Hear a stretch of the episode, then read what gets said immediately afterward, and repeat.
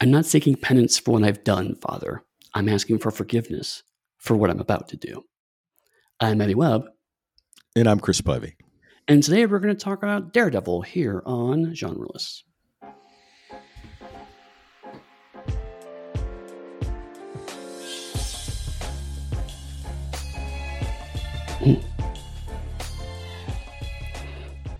Hello and welcome to our latest episode of Genreless, where we are currently talking about Disney Plus live action superheroes. I think it's the most succinct way to describe what we're doing right now.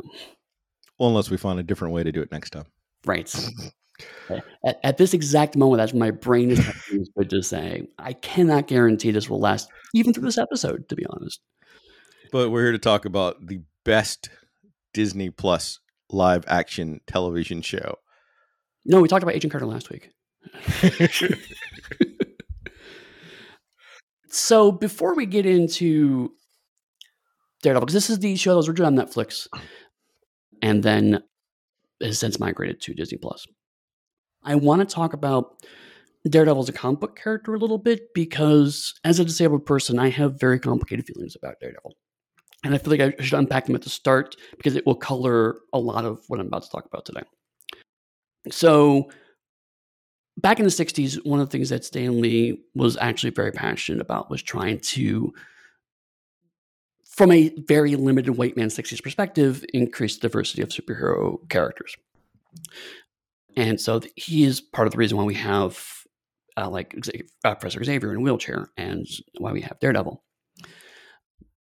The problem with Daredevil as he is sometimes written in the comics, not always, sometimes written in the comics, is that he is blind. He is legitimately blind.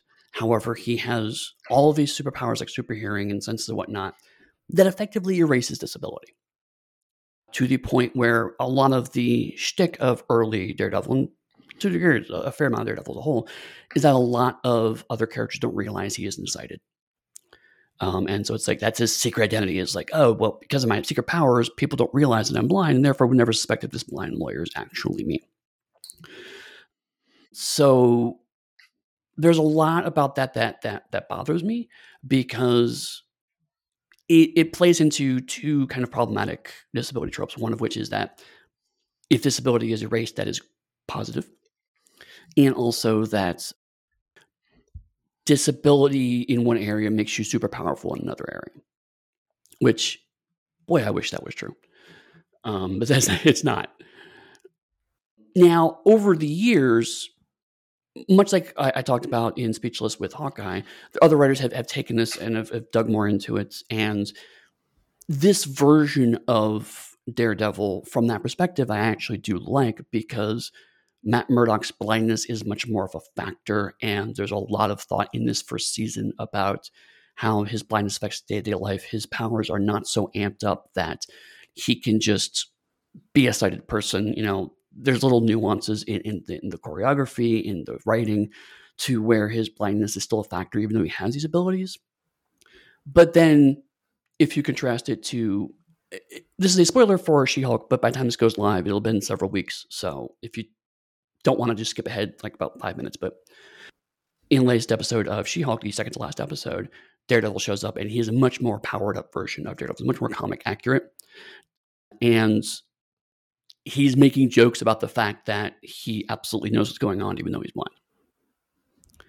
Uh, so this show, this Netflix show, has some problems we're going to dig into, but weirdly, the disability accessibility is disability visibility is not one of them, which is what I expected when I rewatched this.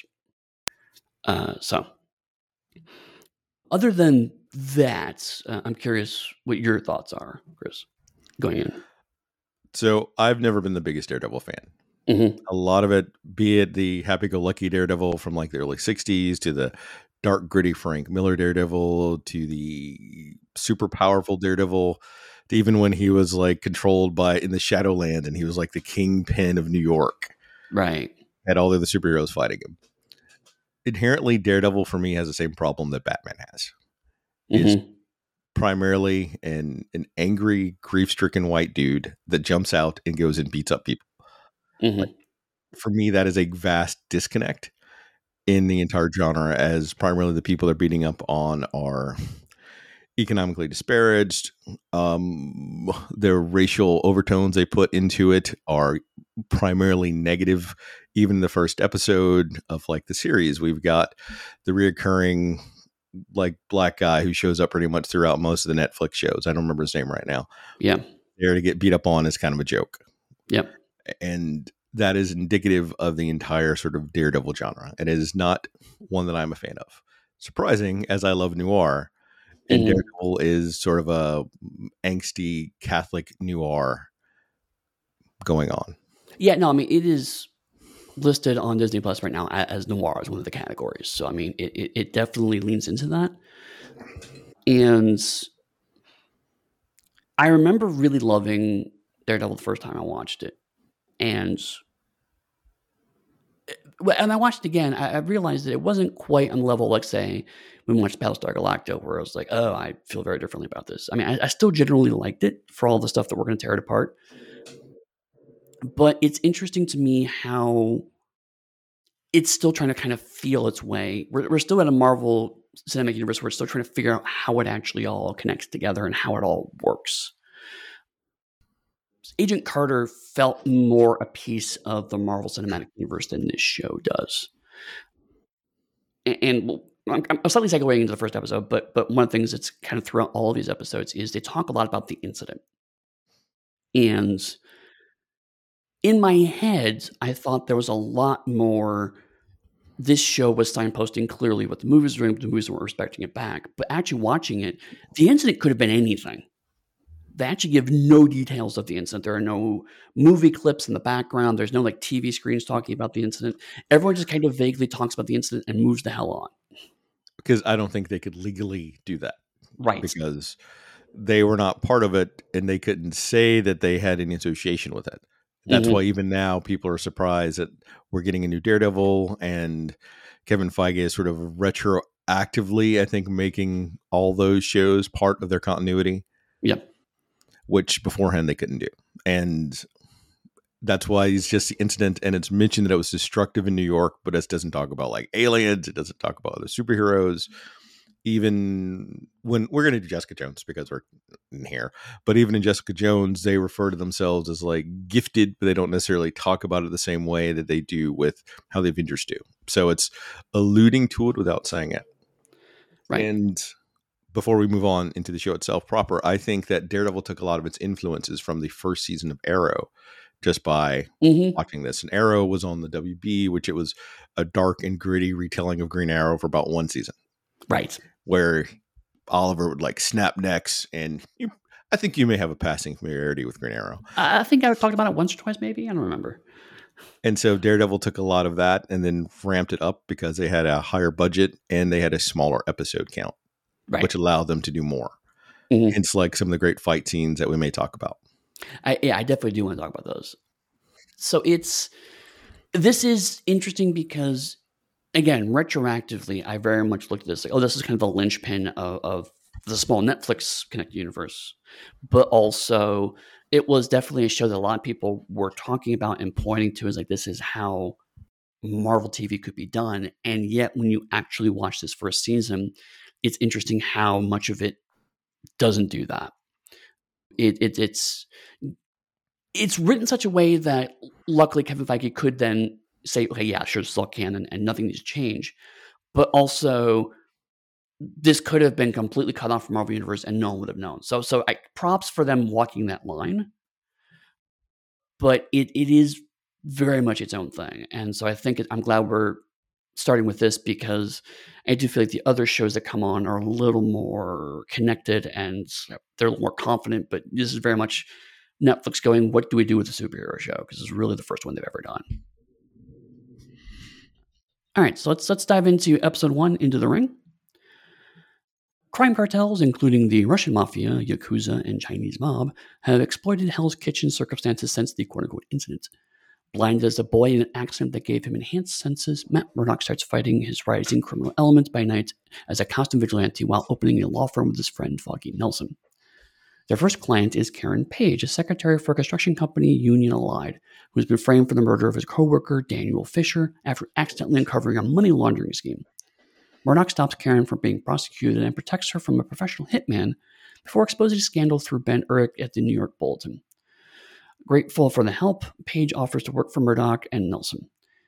James Wesley covers up the involvement from the player in the scandal and orders Anatoly and Vladimir Wrenchkovich, the Russians' leaders, to handle Murdock, the quote man in black. They kidnap young boy to lure him into a trap. Uh, so, like you mentioned with Arrow, this is very much Daredevil year one. Like he's never called Daredevil until I think the very end. Um, he we don't see his costume until the very end, which is another trope I hate. I, hate I do. I like, we're here trope. to watch Daredevil. Let's watch Daredevil. And like, even if you wanted to build up to it, it could have been maybe around episode six, like your mm-hmm. halfway point. But like that is even a problem I have. With, I have a jillion problems with Smallville, which is probably why I will never discuss it. but the fact that you went through 10 seasons and like at the last two minutes, they put a computer generated suit on him to be Superman. And I still don't think you get a full view of him as Superman. Right. It's frustrating and insulting. Right. And this, I, from a structure perspective, I actually like how they do this is because the actual Matt Murdock is blinded as a kid and him then moving to be a superhero. It's a two minute stinger in this episode. And then they spend, they unwinds the actual threads of his origin throughout the next couple of episodes. And I think that's a pretty good way to do an origin. That's one of my favorite ways of doing an origin because we get to him being a vigilante pretty fast. Again, it's problematic, but you know, we do get there pretty fast and we start to see the the structure and the the the, the build of Daredevil in the first episode. So we're not waiting a whole episode just to get to the thing we want. Again, they're it's frustrating that the, the costumes, the name are held off, but at least a, a a vigilante acrobat, which is the core premise of Daredevil, is there. We before we go on, we mm-hmm. we would be resident not resident not to mention that the slime that inflicted itself upon Daredevil also cursed four young turtles in the sewer and their rat mentor. Yes, formed okay. a group that will someday be known as the Teenage Mutant Ninja Turtles, who will battle not the hand, but a greater villain called the, the foot. foot. Yes.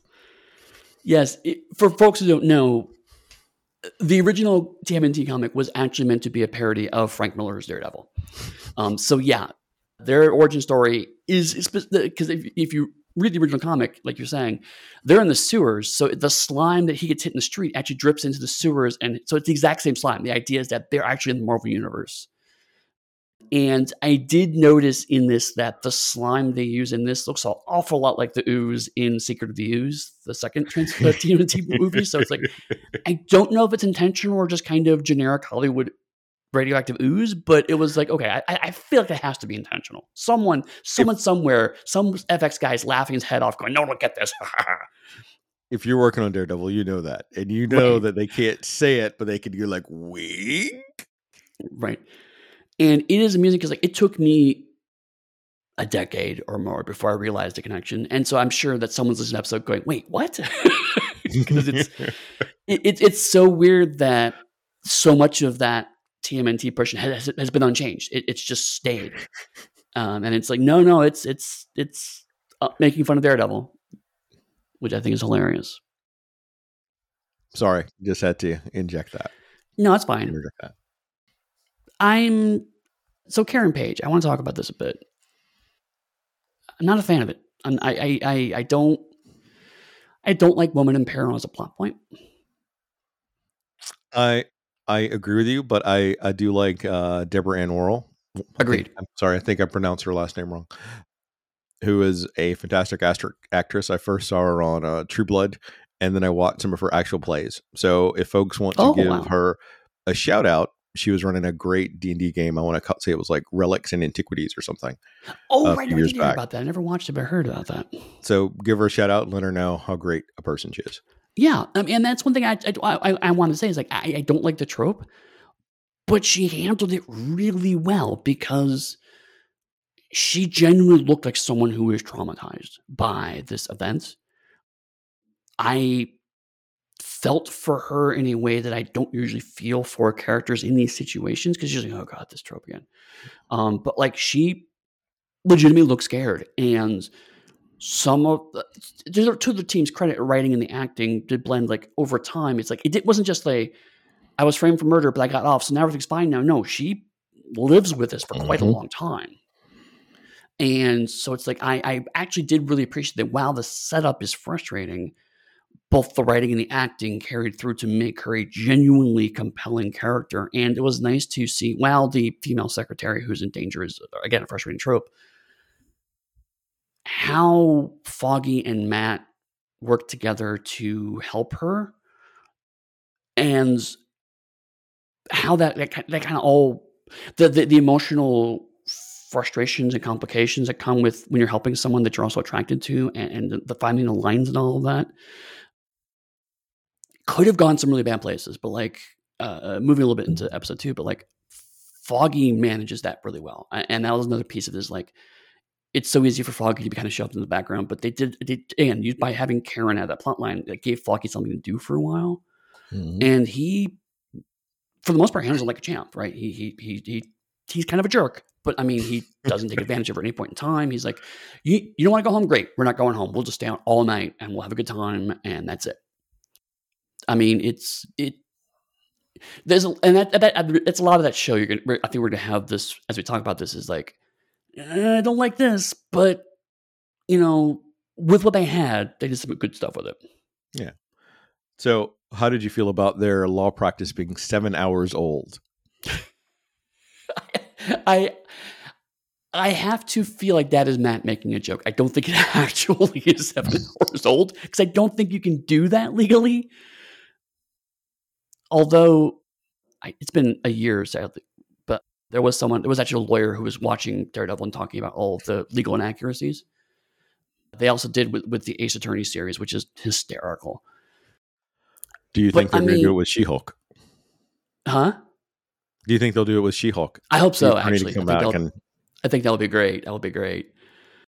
But it's, I don't know. I mean, like, I, I- I like the fact that it's, you know, it's it's an up and coming legal firm, and I think it was a good choice because Foggy's insistence on making money doesn't seem crass. It could, it could like, oh, you're doing money. No, it's like we need to keep lights on. We we we we are a fledgling law firm. We need to cover the bills uh, and that that lack of money is certainly a, a, a thread that goes through it. But also, they're kind of terrible lawyers. Let's be honest.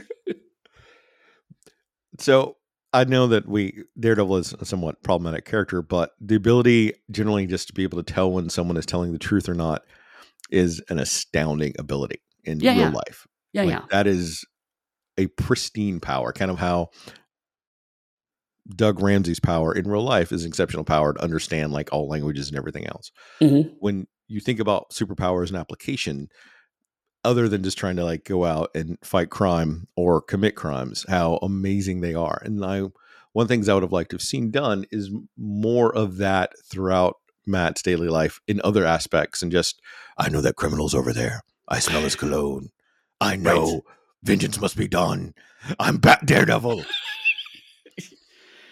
yeah. It's and, and I mean, again, like I, his heightened senses giving him different access to the worlds. I generally felt that that landed pretty strongly when they bothered to do it, you know. And in this episode, we see a fair bit of that, like just the, the, the again when they're talking to Karen in police custody, uh, and they they did the kind of warbling distortion effect when she was talking, and you know zoom in on his eyes, and then he just goes, "I believe her," and they did a good job of establishing that Foggy and Matt had a long term relationship because as Matt kind of Foggy just rolls his eyes and goes, okay, whatever. He doesn't even question it. He doesn't ask why. He's just like, clearly, Foggy has dealt with this nonsense before. And he's just like, all right, man, sure, fine, fine. I'm frustrated because you're usually right. So let's just do, let's just do this, I guess. That So that was good. Also, little things, again, uh, like if you watch whenever Matt is in a scene with one other person, he never quite looks directly at that person when they're both in frame. Uh, so in that scene, for example, he's looking slightly to Karen's right, which does two things. One, uh, uh, that's something that's very common with blind people, from my experience, is that they're trying to roughly triangulate you with sound and it's not going to be exact. But also, that doesn't mean that his ear is a little closer to her, so he could hear her heartbeat. Uh, so it's, it's, some of the blocking and stuff like that was actually really astounding. It's like, yes, that that's actually accurate. You know, on the flip side, blind people are not as unaware of their environments as a lot of people believe, even not superpowered ones. So there were some moments where it's like, you know, it wasn't played for a joke, like you know he's always pointing in the wrong direction, or people are having to move him around. But little things like she would just nod and Foggy would say she nodded. It was kind of cute. You know, I mean, that's that's the thing that you would do. You know, it's like there was a, a visual cue you could not have seen. Foggy is just clearly just gotten used to doing that for Matt and doesn't seem to be begrudged by it. Uses as a way to kind of slide on commentary and occasionally lies, but in a joking way. Like, no, she was she's horrible looking. You would hate her. You know, I mean, it's clear he's joking but the fact that he's describing her that that is a relationship sighted people often have with blind friends uh, or family or whatever. So it was again little touches that I really really liked, and I keep harping on Foggy because I think Foggy's great in this season. I know in future seasons he's a very frustrating character. But like here, it's like that that friendship is genuinely fun to watch, and we just don't see enough of it, honestly, because Matt and Foggy kind of stop being friends. I mean, not, not friends, like we don't see them much on screen together after this episode. Well, he, he, Foggy is pretty awesome this season. It shows that in my takeaway that he is a better lawyer yes. and he's certainly more affable and he made connections with people like even when we start the episode where he bribes a cop who he's childhood friends with with cigars for the cop's mom to get right. like pieces of information nothing that breaks the law but it comes up really close and like bends it mm-hmm. to see how how squeaky it is but like little touches like that are more indicative of the character they're portraying him to be right compared to matt who is your more grizzled, darker hero who is supposedly charismatic and attractive to people. So they gravitate towards him, but he doesn't have what it takes to back that up later on for relationships. No, you're absolutely right. And it is a dumb joke, but I genuinely love the Foggy. You need to stop giving his mother cigars. It's like she'll outlive us all. You know, I mean, it's like I. It, it's a dumb joke, but he he sells it well because he recognizes it's a dumb joke, but like also things like you know, no, as say I'm not bribing a cop, but also seriously, I have to bribe a cop. You know, I mean, it's it's the the the banter is, is right. It's necessary, and I think it's I think it's one of the reasons where his loss is more felt when we go into later episodes is because since Foggy's not around to ground Matt, it does slide into that almost arrow level of or you know Batman overly dramatic, almost melodramatic. And then you have Foggy just having a human relationship with Karen, which is great. Which, funny enough, on a Batman thing though, it's funny how Batman, the lone Dark Avenger, has one of the largest bat families equivalently surrounding him of other characters that are always there to step in at a moment's notice. Digression. I recently have been playing with uh, Webtoons, uh, which is a vertical scrolling uh, comic platform. Uh, so you install it on your phone and you just keep scrolling vertically, and that's the whole issue. And they have a licensed one called the Bat Family Adventures, and it literally is all of the the entire Bat family living at Wayne Manor, and all the stuff happens between cases. so like, there's an entire story of of like they have a yearly con- uh, video game contest, but they know Bruce hates it, and so a couple of them have to kind of go to Bruce and Alfred going, I could use a refresher course on courtly manners at dinners because if I have to go with you occasionally, and so they live with that without or downstairs like playing Mario Kart effectively. but also, there's some interesting stuff like uh, Jason Todd has tra- uh, traumatic flashback to the time he was captured by the Joker, and they they actually spent a couple issues talking about how they calm him down, and Bruce talks him through it, and it's like you know I remember when I was alone, and I thought that made me strong, and I realized I didn't. That's why I have a family, and it's like the stuff that you wouldn't see in DC Comics. There's genuinely wholesome stuff because you're right. It's it, it's we had the idea of Batman as this lone villain, but he's really not, and Daredevil luckily abandons that premise pretty quickly, right? It, it, it's the first, this episode, this very first one, he's like, I have to do this alone. And it goes confide. But like almost immediately, he gets a, a larger cast. He gets Karen, he gets Foggy. Um, and then in following episodes, we'll get even more characters added on. So like Matt pretty quickly abandons that premise, but he will, of course, do the heroic thing, quote unquote heroic thing, of like randomly abandoning his friends to quote unquote protect them. Uh, so I mean that's that's a, a common trope, particularly at the Mark Miller era of the I'm in love with you, but I I, I can't endanger you. I have to leave you. And it's like, I'm the Black Widow. No, I must I must abandon you. I literally kill people kill people for Russia. No, no, no, no, no, no. I have to protect you. so can we talk about how gruesome and gritty and brutal the fights are?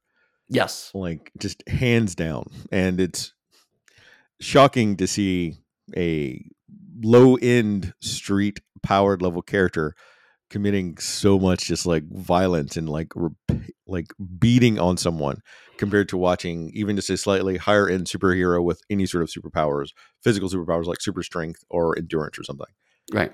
Those two are an interesting parallel to watch even if we briefly touch on like falcon the winter soldier right like their fights were some of them are hard but they were quicker and like when they punch someone, they'd like go flying across the room, and that person would be incapacitated for the fight. Right. Compared to this, where Matt's punching people for five to six seconds of screen time just repeatedly. Yeah. Uh, in this episode, the uh, scene with the shipping containers is where we see that uh, uh kind of the big first fight. Where you're right, it's it's it's drawn out's not the right word. It's it's given some room to breathe and it's not high octane, like I said, high cut, cut, cut, cut, cut, cut, cut, cut. You know, there there's a lot of flexibility, and you see kind of things landing together, and and also the consequences of um, like the typical superhero fight is very much kind of one punch knock someone down moments, and this one is like you know somebody's knocked down, they're thrown away, and then that person gets up, but like there's there's a spatial awareness of like how the fight's landing let me let me jump to episode two because I want to talk about the hallway fight too in context of this. Uh, so real quick, uh, episode two, Cut Man. When Murdock was a boy, his father was murdered by the Hell's Kitchen Irish mob for winning a match he was told to throw. Now, after failing to rescue the kidnapped boy, a severely injured Murdock is found in a dumpster by nurse Claire Temple. Nelson, meanwhile, attempts to comfort Page following her recent traumatic experiences. Temple takes Murdock to her apartment, tends to his wounds, and removes his mask, discovering his blindness. He refuses to reveal his name, but does reveal his heightened senses when they alert him to a Russian who is searching the apartment building, giving Temple time to hide Murdock and convince the man that she knows nothing. Murdock realizes the man did not believe her and overpowers him, taking him to the roof. Murdock and Temple torture him into revealing the boy's location before Murdock pushes him off the roof and into the same dumpster. Murdock says he will survive. Murdock enters the building where they're keeping the boy, defeats the guards, and rescues the boy. That last sentence covers the the the, the hallway scene. And for those of you who don't know, the hallway scene, one of the more infamous show, scenes from the show, is basically he goes to a hallway underneath a, building where the boy's captured. He, the boy's captured in one room, and we initially see some various of these Russian groups moving between other rooms in this hallway. Like, like one, there's a group that has a poker game, there's a group watching TV, and the camera never appears to cut away. Uh, so we, we, it follows long dolly shot down, watching them in, and then the camera spins around. Matt walks into the hallway and then starts a fight. And that fight goes on for easily five minutes. It is a very long fight scene out. And this is after he's been badly injured. And now that I know a bit more about how TV is made in modern times and I've watched it, there are places where there are cuts. Uh, they're they're they're really hard to find. Um, but like a lot of times when the camera's swinging or when someone gets knocked into a room, that's a place where they can cut the camera and restage it. So it's not actually one continuous shot. It looks like it, and they do a fantastic job of making it look like it. So I'm not down them at all about that. But to your point, one of the things that always struck me, and I struck me again when I watched it again, is that he looks exhausted during this fight. He's on top of it. He's doing a good job, but like when, when he has a half a second between blows, he sags down. He's his body language slumps. He looks like he's gonna just fall over, and you don't see that in superhero stuff. It, and it was, a genuinely amazing moment of like you really can, you, and because it's so long and it's this long uncut shot, you feel that exhaustion too because you're kind of exhausted looking at this long shot without a cut as a, as a viewer. And so you as the viewer kind of going, man, this is this is taking a while. And so you start to feel that same thing on him, which is it's amazing cinematography. Well, oh, the other part that it also displays is that he is really just a dude. Like at the end of the day, yeah. he may have super senses, but he doesn't have super other superpowers. Like he doesn't have enhanced reflexes, how a Gambit would. He doesn't have enhanced stamina, how Cap would. Doesn't have super strength, how Luke Cage would. So he has trained human stamina, not even the peak of human, how Cap is. It's like a dude that has been trained. And right. later on, you do find that he is trained by Stick and ninjas and all this other stuff. And he's just not a boxer. Right.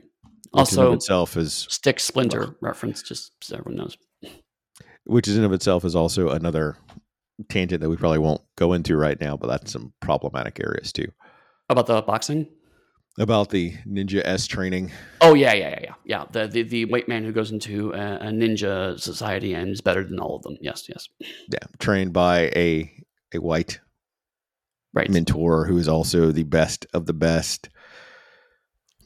And what, what what what frustrates me about that is the other subplot in this episode. His dad is a boxer, and you could just use that, right? Like I. So part of Matt's whole thing is that he, his dad is kind of his uncle Ben, right? It's that his dad is the person who inspired him to be the person he is. And I think they did a really good job in this structure where yes, we're seeing kind of what Matt's like growing up, but really it's about his dad and the way they kind of frame it and structure it. His dad very, very slowly becomes kind of the center of that actual plot line, and we see Matt on the fringes of that plot. So it's not really about Matt anymore. It's about um, Jack Murdock, and they gave they gave time to that because how he trains to become an amazing super ninja who with with abilities is, is actually not as interesting. Why he does this is interesting, and why he does this is because Jack Murdock. So we need to find out who Jack Murdock is, and they spent a lot of time doing it. And again, the actor who plays Jack Murdock is great, phenomenal. He really comes across as the single dad who's trying to do the best for his kid, and sometimes screws it up, but has a huge heart and doing that, it would have been so easy to have him slide to toxic masculinity, and he just doesn't. He he disciplines his son, he listens to his son. He tries to understand what his son's going through in his new situation, does everything he can to try to make sure he has the best life possible. Um, and that's ultimately the core of the conflict, right? Is that he could get a lot of money for taking a dive. And so he feels like that's the thing he needs to do to make sure that his son has a financially secure future. But then when Matt's like, oh, you know, Murdock's, we get knocked down a lot, but, but we get back up, right? And realizing that he also needs to be a, a moral compass for his son. And so he decides to win the fight. And that goes badly for him. Well, it's it's an interesting time for him suddenly to decide to stop taking dives because it's inferred that he's been taking dives this whole time through. Because right. even when Matt comes to him, so he even win. How do we get all this money if you lost? Well, sometimes you win when you lose. Right. Is something else that he was sort of trying not to tell him about. Right. And for me as a parent, it is hard for me to watch that for a parent to decide that trying to have your kid have at least one idealized moment where you win Mhm. is worth removing you from their existence Right. because that may have given Matt money somewhat, we'll assume, Mm-hmm. if assuming the mob didn't come and take it from the bookie, assuming the bookie put it where you're supposed to put it, Right. assuming Matt got access to it, assuming the government didn't come and take it because they want to know where all this money came from. Oh, sure. like yeah. a multitude of things. But for him to make that decision that someone should hear them cheer his name is more valuable to him than staying with his kid doesn't work for me as a parent and as a viewer. Well, the thing that I liked about it is that in hi when he calls uh, what seems to be his ex-wife and leaves a voicemail message.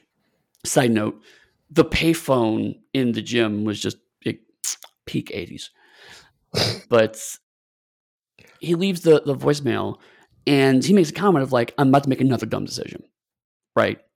So, in a very short space, we get the sense that Jack Murdock specifically is prone to making rash, rash decisions for what he thinks is right. And he is certainly reluctant to take these dives. It's very clear that, that th- this is weighing on him. So I think there's a certain self awareness of him going, I know what I'm about to do. So I can either pretend I'm not going to do it, do it anyway, and screw everything up, or try to make as much right as I can before I make the inevitably dumb decision I know I'm going to make. But I agree with you. This falls into the same category of most superhero stories be solved by two people sitting in a room for five minutes actually having a conversation like adults. You know, it's the most superhero parents are terrible parents because otherwise they wouldn't be superheroes. So I mean, yes, he, he's he's he's a father who's trying to be a good father, but ultimately he's not because he should have realized you're right. He should stay to help his son who is blind. You know that, that that's. I mean, again, disability does not detract from a, per, a personhood, but at the same time, a kid growing up with no parents and disability on top of it is a huge, huge obstacle. So the on the plus part though, let's say that well they couldn't say it directly. We all know that he knocked out Crusher Creel, aka the Absorbing Man. Yes, yes, that was great. that was I loved that reference. And then also Claire Temple. This is The Night Nurse. yes. the- uh, when I first watched it, I was like, okay, that is a deep, deep, deep, deep cut. Because Night Nurse was she was a Marvel character, and I use that in quotes because she was actually part of the romance line that Marvel was producing at this at the in the sixties that were only very vaguely tied to the superhero stuff. Over time, they became more worked in because Marvel realized, well, we own the rights to these characters, we might as well use them. So was she from like the Marvels romance, or was she from like a timely comics that transitioned over? Yeah, she was timely comic. She was actually the comic we called Night Nurse, and it was one of those where she worked the night shift, and strange but unusual men would come in, and she would you know secretly fall in love with them. Uh, it was it was bad, man. It was bad. So this is none of that, thankfully. But no, yeah, Claire Temple is absolutely from that same same as uh, Hellcat. You know, Hellcat. Yes, I mean she's also originally was from my mouth from my model Millie, M- the model Millie, something like that, um, which was their kind of uh, um, Archie ripoff. Since you didn't mention Hellcat, and it has absolutely nothing to do with this, I do have to say Wildcats, Wildcats. So We should we should do we should do an image of these one point. I know look, I don't ever want to hear anyone complain about Mary Sue's again in my entire existence. And I am bringing this into Daredevil because Daredevil, I'm not going to say Daredevil is a Mary or Matt Sue, but I'm going to say that Daredevil only lives and survives because he is written to do so from the amount of grievous wounds, Oh God, bleeding yes. out, the near superhuman abilities for someone that doesn't have superpowers to be bleeding out at the start of the episode to then go and have one of the most dynamic fight scenes in superhero TV show for who knows how long. Right. Like that is the biggest Matt Mary Sue there is. And people didn't call it out. They were just like, "Oh my god, look at him go." Right. No, one thousand percent. He's uh, again Bruce Wayne, right? Bruce Wayne is exactly the same. It, it's the oh well, he can just limp back to Alfred, and Alfred has amazing medical skills, and that's why Bruce Wayne. No, no there, there's willpower only takes you so far. Eventually, your body just stops working. Unless you're Green Lantern with a power ring, but Right. once again, superpower. Right, exactly. And even then, with, with with Batman, you could almost kind of kludge of like, okay, well, he developed a suit that go gives push pressure on the wounds to keep him alive a little bit longer. You know, you could use super tech to battle it away. Matt Murdock has none of that. It's just my dad was a boxer and he taught me to always stand up when you get knocked down. And it's like, sure, but there's a point point in time where your body's just not getting up. He's like, you may want to get up, but your body's like, nah, He's it. dressed like Westley from The Princess Bride. like- yes. Literally, there is no protection in that black stocking that he wears. Right. And so that was painful because I was also been doing like some recent rereading of Star Wars, some debating, rewatching the Star Wars, and I keep saying all this stuff about Rey as being a Mary Sue, and I'm sitting here watching Daredevil basically resurrect himself on mm-hmm. screen Yes. with a little help from Claire, and it just rubbed me the wrong way. Well, I mean, let, let, let, let's, let's let's shoot straight here. It, it's straight up sexism, right? It's like when a woman character is, or, or yeah, character of color, to be honest, is written that way. That's when you get the oh, it's a Mary Sue, it's idealized. Because early on, Black Panther had some of that shit too, right? And it's like Black Panther is nowhere near as egregious as Daredevil is in here. No, but there is this trope that the protagonist of a noir takes a certain amount of abuse and that is meant to be metaphorically representative of the the beating his innocence and his ideology takes as going through the course of the story so that that's, that's supposed to be an external manifestation of internal loss but when you bring super heroics into it that gets amplified and to a ludicrous degree. And there's a certain amount of whether you accept that or not. I accept that, but I also accept that regardless of the color and gender of the character. I don't make a distinguish between those two points. Well, I could also say that it goes back to the hero's journey and about things they have to overcome is also something they have to endure as part of it. And all those other characters are doing it too, even though they're not the noir genre. But it is racism and sexism. And I Yep. felt I needed to call it out here No, specifically in this episode because there is no way Matt Murdock, aka I don't have a superhero name because I'm the man in black and I'm not Daredevil, would have gotten up to go and have that amazing fight scene. Right. Like right. Claire is an amazing nurse. They pointed out she stops his collapsed lung yes. in this episode. I want to. Mm. Yeah. Yeah. Yeah. It's it's for for for as much as this show kind of tried to spread things out, that was the point where it's like even if you had put like him recovering in her apartment and then that fight in the next episode, there would have been a, a physical, not physical distance, but like a, a mechanical distance. Like, like Yeah. the structure of the show would have put distance there. An episode break, even if it follows on, we still intellectually think time has passed. So, I mean, that small thing would, would have helped change that. But because it's this episode and it's put right at the end, it's, it's the stinger for the episode. It's it's just because I mean, in, in the middle of all this, he also spends time to torture a guy on a rooftop. You know, so I mean, he Matt Matt has a full docket today of things he has to get done while being injured. And I know we're to have to go on because we're starting to run a little late long. but how he also manages to corrupt Claire and make her change her own moral values during a torture scene. Has yeah, it happens real fast. is an interesting thing to see because so because he already mentioned before find out she's been in the hospital and seeing people he's put in and has a belief in him wanting to do the right thing and how far she's willing to compromise herself in the hopes that he's going to do the right thing Right. it's an interesting thing to watch within plays with the concept of the morality of heroics i can't say superheroes because it doesn't really have superpowers technically speaking But it's a superheroic universe, and that morality and what it does to other people right? Yeah. It's it's when I watched it again, the, the pacing was definitely a bit wonky. But one of the things I think that leads to that is if you look at modern Disney Plus shows, and I'm sure we will at some point, with a few exceptions, a lot of them are structured like really long movies, frankly. It, it's we find a- an interesting place to, to do the, that scene breaks. But at the end of the day, you could more or less smush them together and have one really long movie, and that's pretty much it. This is still structured like television. So even though it is an entire season long story, each episode has an arc. Mm-hmm. And so it's something that it's interesting to me because we're going to see that design evolve and change as we look through other shows. But this is one where it's it's kind of in a midpoint. It's still television, but it's you know shows companies like Netflix and their streaming shows, just prestige television, trying to say people are binging stuff, so they'll watch all the way through, so we can tell a connected story.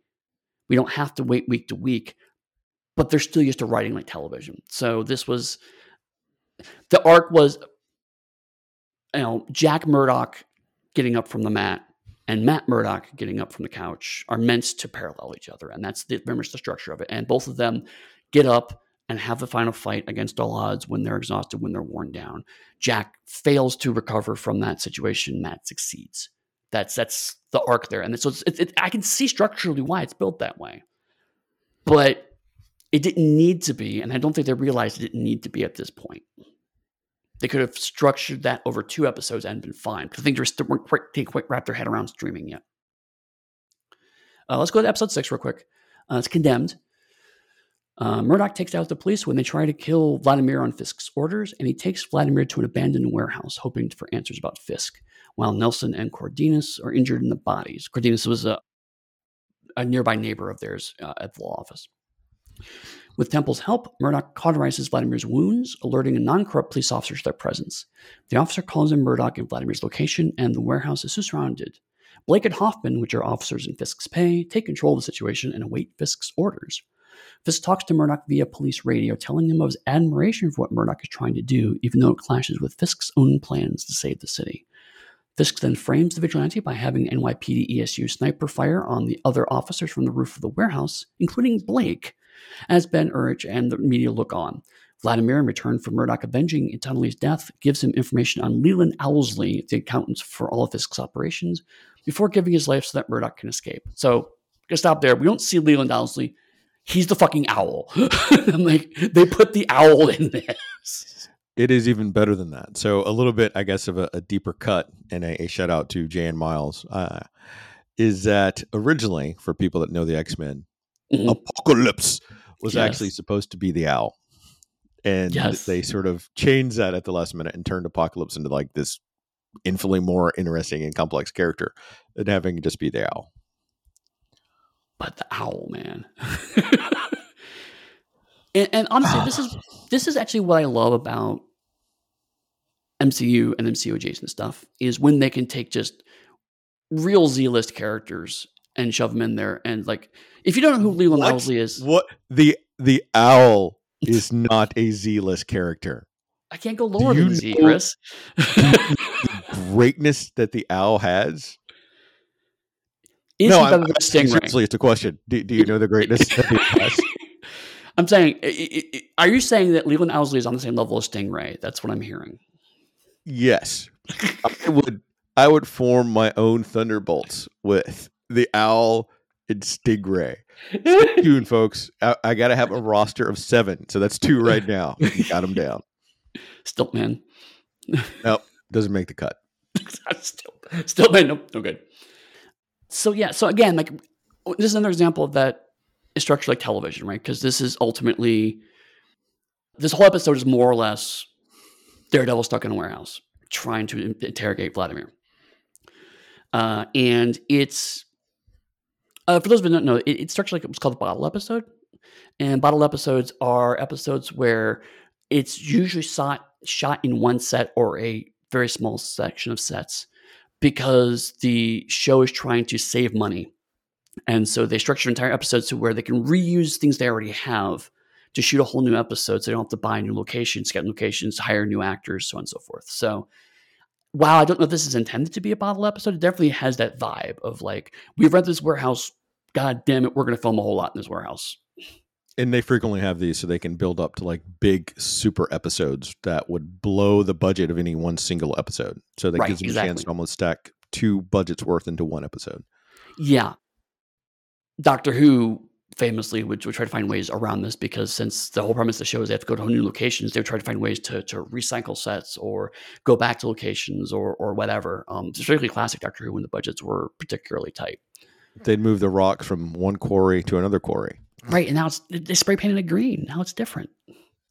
But I picked this one primarily because this is when we really see Wilson Fisk. We see the Kingpin, although he's never called that again. So again, think they they allude to it like they have Urich with the the playing cards with stuff written on them because the, the king because the because he's kingpin and the and the king mm-hmm. and I was like oh, trying too hard, trying too hard. Also, you can't read on those cards. That's not how. Just use post its like a, like a normal person, Ben.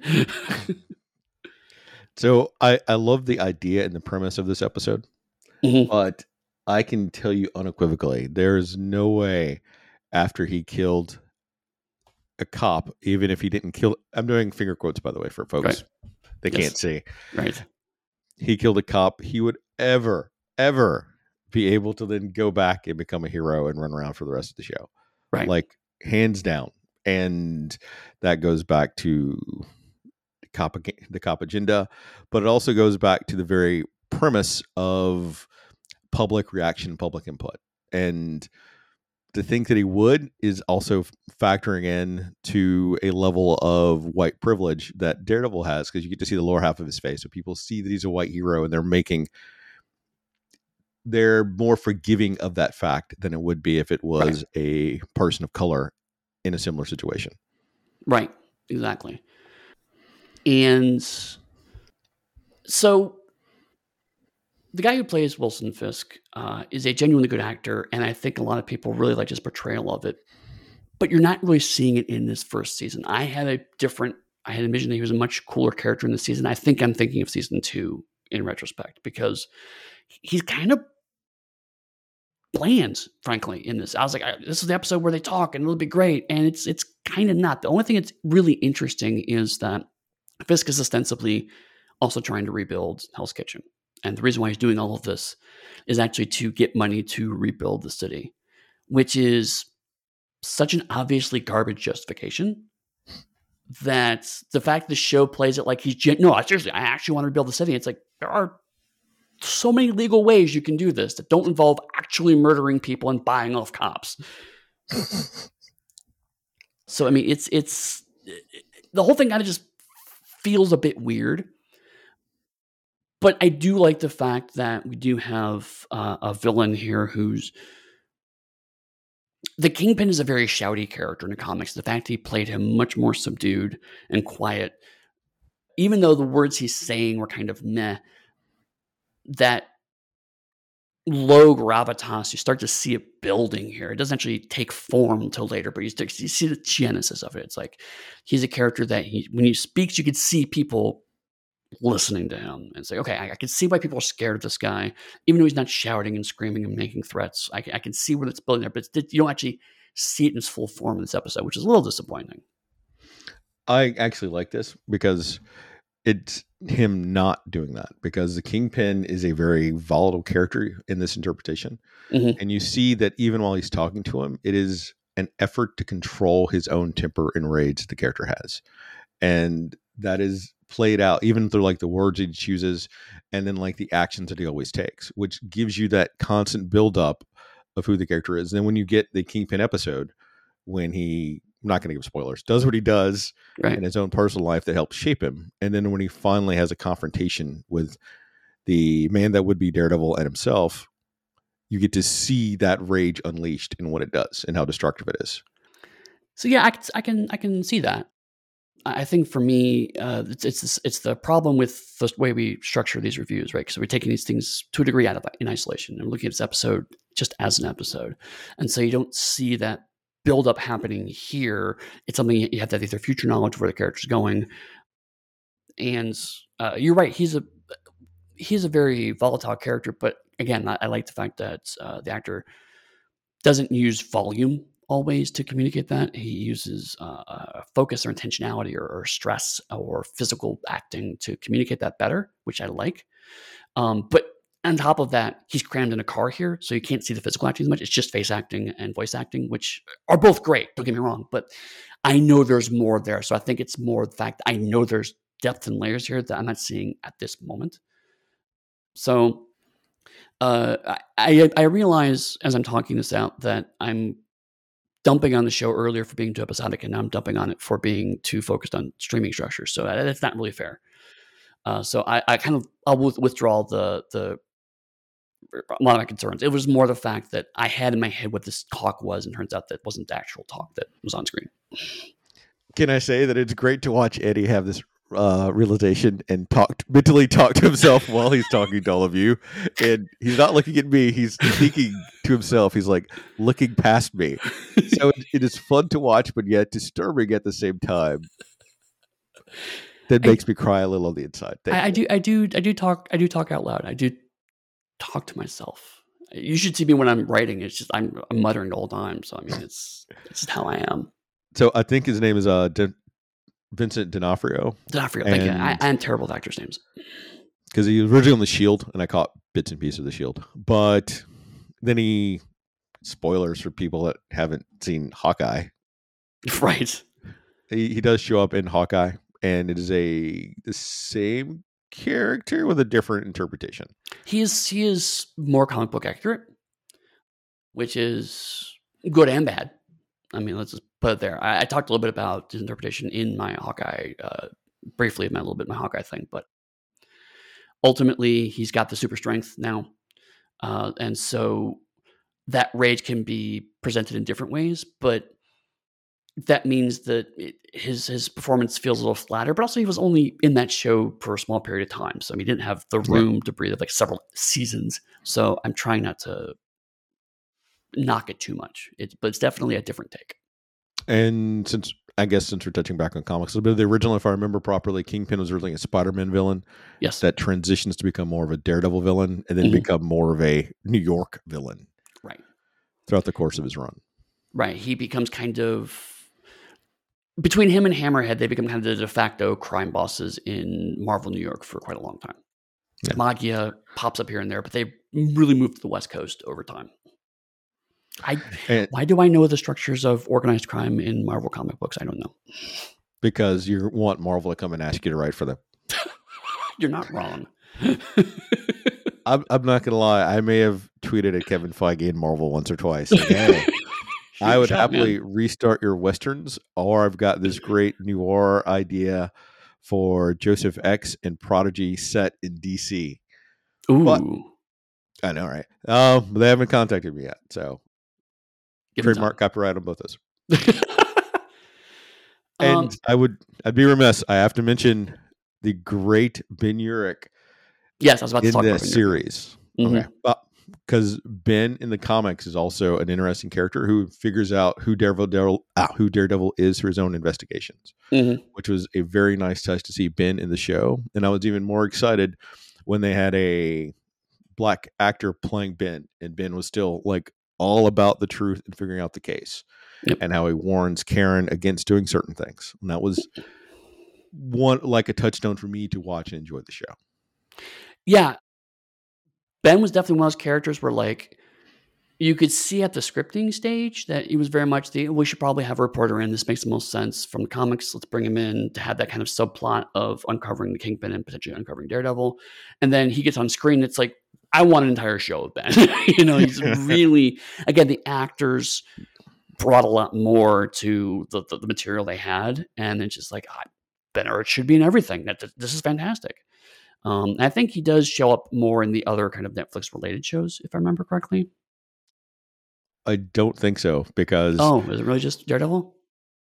Because Daredevil kills a character to motivate Karen to take a more active role and become a oh, more powerful oh, you're right, you're right, you're right, you're right. So they that. kill him for her character for her story arc. Reverse fridging, hooray! Mm-hmm. Which I almost stopped watching the show at that point I'm mm-hmm. not gonna lie. I had to take a break from it when it first came out. Give it like a week or two before I came back to watch it. Yeah. Uh, because in the comics, Ben also is a person that eventually Jessica Jones. Well, why am I? Why do I know the Spider-Man history and J. Jonah Jameson? Jameson hires Jessica Jones because she needs money because she's pregnant, and they don't have insurance. Like Luke and her don't have insurance because Luke runs a private eye. Heroes for Hire. Jessica's a PI, so they don't have any insurance. So she works at the Daily Bugle to get insurance, to get a salary. And he just wants like pictures of her kid. And she doesn't know how to be a journalist. She knows how to be an investigator. And Ben sort of teaches her how to be an investigator. Not sorry, a journalist. Oh, cool. Okay. I actually didn't know about that. It is the the not as good second run of Jessica Jones because like the first one is great. And this one's called I want to say The Pulse, okay. which is a little hit or miss, but it's still nice. Oh, also, I wanted to talk about you mentioned before about the implausibility of Daredevil's healing and being active after being so injured. And it's interesting. Eh, we're watching these episodes right next to each other, so I think it stands out more. But Vladimir gets shot and has a flare shoved into his side to cauterize the wounds, and he's written like he's going to die, right? And it's like one bullet, a little bit of of you know second degree burns, whatever. You know, anyone can get through that and he's treated like, oh my god, he's barely going to make it. Whereas objectively, Matt Murdock has gone through so much worse and still has a hallway fight scene. Yeah. So that was when he's, I noticed that of like, man, Vladimir's. And my, my, first reaction was like, you know, Vladimir's kind of a wimp, and it's like, no, he just got shot and had a flare shoved in his side. I would be almost dead. I would probably be dead. You know they're they're treating Matt more like the 70s and 80s version of Wolverine with his regeneration. Right, right. And he has a phone call with Claire to get medical advice. And she's, since episode two, gotten very bloodthirsty. You know, she's like, you know, because mm-hmm. she makes the comment of like, here's what you do. Um, and it'll hurt. So that's a bonus. You know, I mean, she's just not subtle in her disgust with the Russian mobsters. Well, she also points out that they were the ones that I think beat her or kidnapped her. So there's right. that mix of Daredevil esque rage and vengeance in there, which goes back to the morality of what they're doing and how just is it and who are they really bringing like really to justice at the end of the day. Like I mm-hmm. understand mm-hmm. they're fighting against a overwhelming corrupt power structure that with tendrils going all the way down. But if they're law- well, primary lawyers and healers, they should be able to also do that in another way. Right. But then it goes and, back into why are we have superheroes. Right. And, and, and even more specifically, we're talking about ER nurse and defense lawyers. So, like, you know, even within those those job descriptions, even further closer to the helping and protecting people. Why why are those jobs not sufficient? Right. Yeah. And it comes down to because everything's corrupt, TM, you know, and like every cop is corrupt except for this one cop who isn't that Matt beats the crap out of, you know, and it's it's eh, I, I, again, it's noir. I get it. That that that's that's the trope, mm. and it's it's bizarre. I think because of this kind of liminal state of this show. Are all New York cops this corrupt? Is it just Hell's Kitchen? You know, is is every Marvel police department this corrupt? you know, it because it's the show's trying to be its own thing, it can do that. Well, sure, you know, everyone's corrupt. We don't have to talk about anything beyond Hell's Kitchen. But yet, if it's essentially part of the Marvel universe, it raises questions it's not prepared to answer. Which, as, as a side note, I don't know if you've been to Hell's Kitchen in the 2000s. It's uh, like the 2020s. uh, yeah. We were there about three years ago. And I was like, Daredevil would have nothing to do here. yeah, no, it is. It, it has like nice loft apartments and Starbucks. I mean, it's it's it's nothing like. And, and that, that I think their argument to get it back to that 70s level era was, oh, the incident caused all this to be yeah. run down. And it's like that's that okay. Again, it's yeah. Eh, I, I, respect the fact that it's just like, listen, we're just gonna do Daredevils. Some of the stuff you have to take on faith and just go with it. And it's like, all right, fine. I'm, I'm willing to do that. But then when you stack multiple seasons on it and then multiple shows and they're all connected, that that's that's load bearing conceits, and then also trying to make a nod towards a larger movie franchise. There's eh, there's only so much compartmentalization you can actually do. Um, so it's for the first attempt at doing something like this, I think it's reasonably strong. I mean, we've given this a lot of crap, but this this show's reasonably strong. It, it it's came in with a very solid vision. It is very much emulating both the good and the bad of a specific run of comics, which is what it set out to do.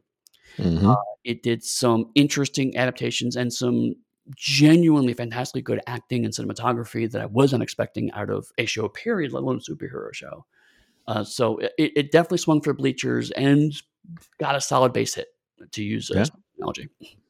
I when it first aired, I I'm not gonna lie, I had some issues with it, which we've discussed, but I enjoyed it and I watched it, Mhm. and I was excited to hear that it got another season. I was more excited when I heard that there would be other shows like Jessica Jones and Luke Cage. Like Yes. those really made me excited. But going back to it now, when we're in this like age of superheroes, like the golden age of superheroes, it's hard to go back and enjoy this on the same level, Yep. given where we are now. Right.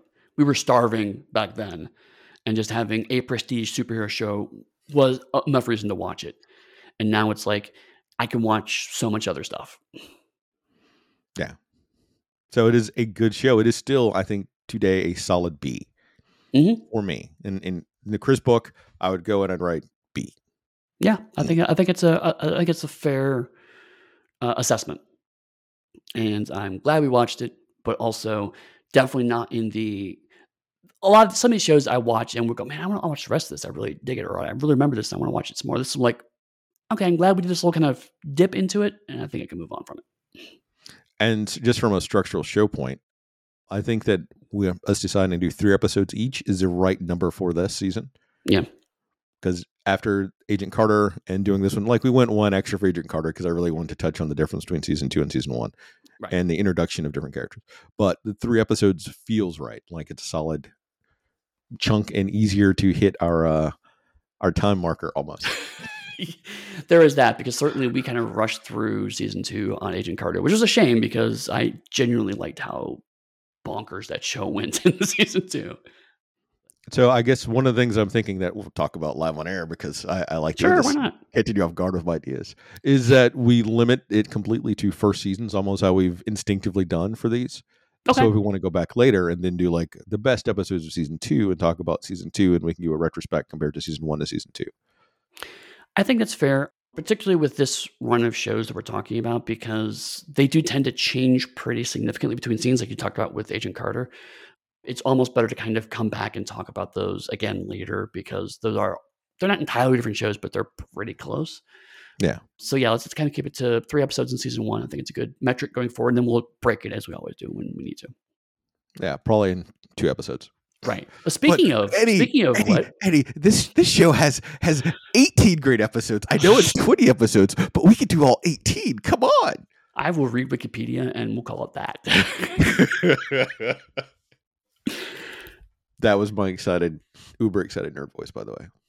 Which Folks are welcome. If you want to hear us do more acting, please uh, go and give us money. We'll consider it. Uh, so I had a segue, but it got ruined. So now let's just roll with it. What, what, what are you watching next time, Chris? Me stepping on your toes again. next week, up next episode, we'll do Jessica Jones season one, starting with episode one, aka Ladies' Night. Then we'll transition to episode seven of season one, aka Top Shelf Perverts, and round it out with season one, episode nine, aka Sin Bin. oh, Jessica Jones, I love. I, I can't wait to talk about this one. Uh, I, I don't like noir. I don't like whiskey or drinking. So I think talking about Jessica Jones is going to be very difficult. It's, it's gonna be hard for you. I can tell. Uh, so if uh, folks want to talk to you about noir online, where would they find you? You can find me at darker underscore hue on Twitter. You can come into the Discord. Or if you want, you can wait for the next episode where I promise to try to step on Eddy's toes four or five times per show.